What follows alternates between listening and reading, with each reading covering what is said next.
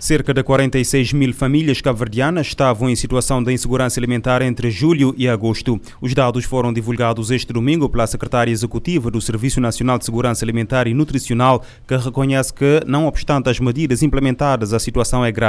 Rosa Semedo avançou estas informações em entrevista em Forpressa, no âmbito do Dia Mundial da Alimentação, assinalado no domingo. Segundo a mesma fonte, Cabo Verde, nos anos anteriores, tinha uma avaliação positiva da situação da segurança alimentar, mas com a pandemia a situação veio a agravar-se. De acordo com a responsável, isto tem muito a ver com o aumento dos preços dos alimentos de primeira necessidade devido à pandemia da Covid-19, a guerra na Ucrânia e a severa seca que afetou o país nos últimos 5 anos, dificultando assim o acesso aos produtos. E para combater a insegurança alimentar, que afeta mais a população do meio rural em Cabo Verde, o Ministério da Agricultura e Ambiente e a Organização das Nações Unidas para a Alimentação e a Agricultura estão a mobilizar recursos para as famílias mais vulneráveis através de um programa de trabalho comunitário. Quem o diz é a representante da FAO em Cabo Verde, Ana Tousa.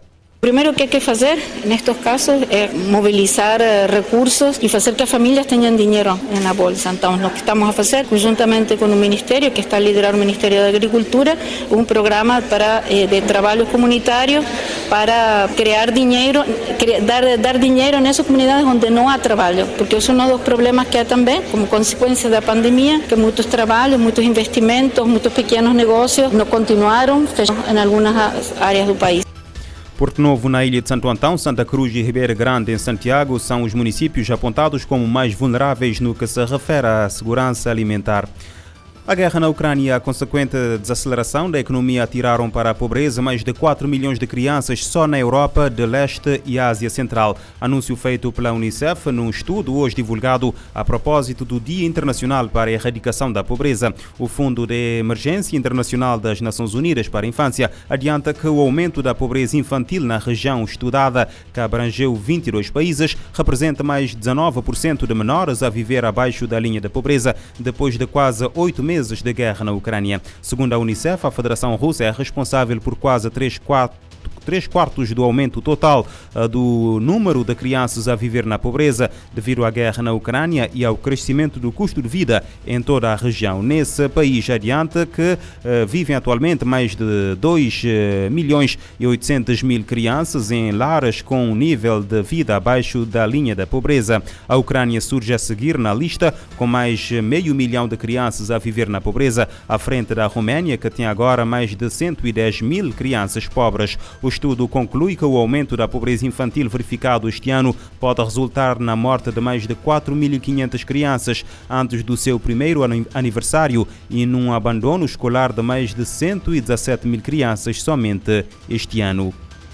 Mais de 600 pessoas morreram desde junho nas inundações mais mortíferas a atingir a Nigéria numa década, causadas por chuvas sem precedentes que forçaram 1.300.000 pessoas a abandonar as suas casas. De acordo com um novo relatório das autoridades divulgado no domingo, desde o início da estação chuvosa, muitas partes do país mais populoso de África foram devastadas por inundações, aumentando os temores de um agravamento da insegurança alimentar e da inflação. O Ministério dos Assuntos Humanitários da Nigéria refere que o número de mortos aumentou astronomicamente, já que muitos estados da Nigéria não se prepararam adequadamente para as fortes chuvas. O último relatório das autoridades, divulgado na semana passada, registrava 500 mortos, mais de 82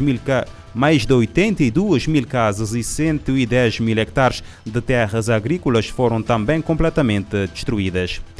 Pelo menos 1/3 dos países membros das Nações Unidas solicitou a atenção da organização para acompanhar questões como lavagem de dinheiro e contra-terrorismo fora das suas fronteiras. Novas ferramentas digitais fazem o rastreamento do movimento de possíveis envolvidos. De Nova Iorque, o chefe de tecnologia da organização, Bernardo Mariano, explicou à ONU News como são desenvolvidos os recursos para controlar questões como a radicalização, instrumentalização ou fluxos financeiros associados ao terrorismo.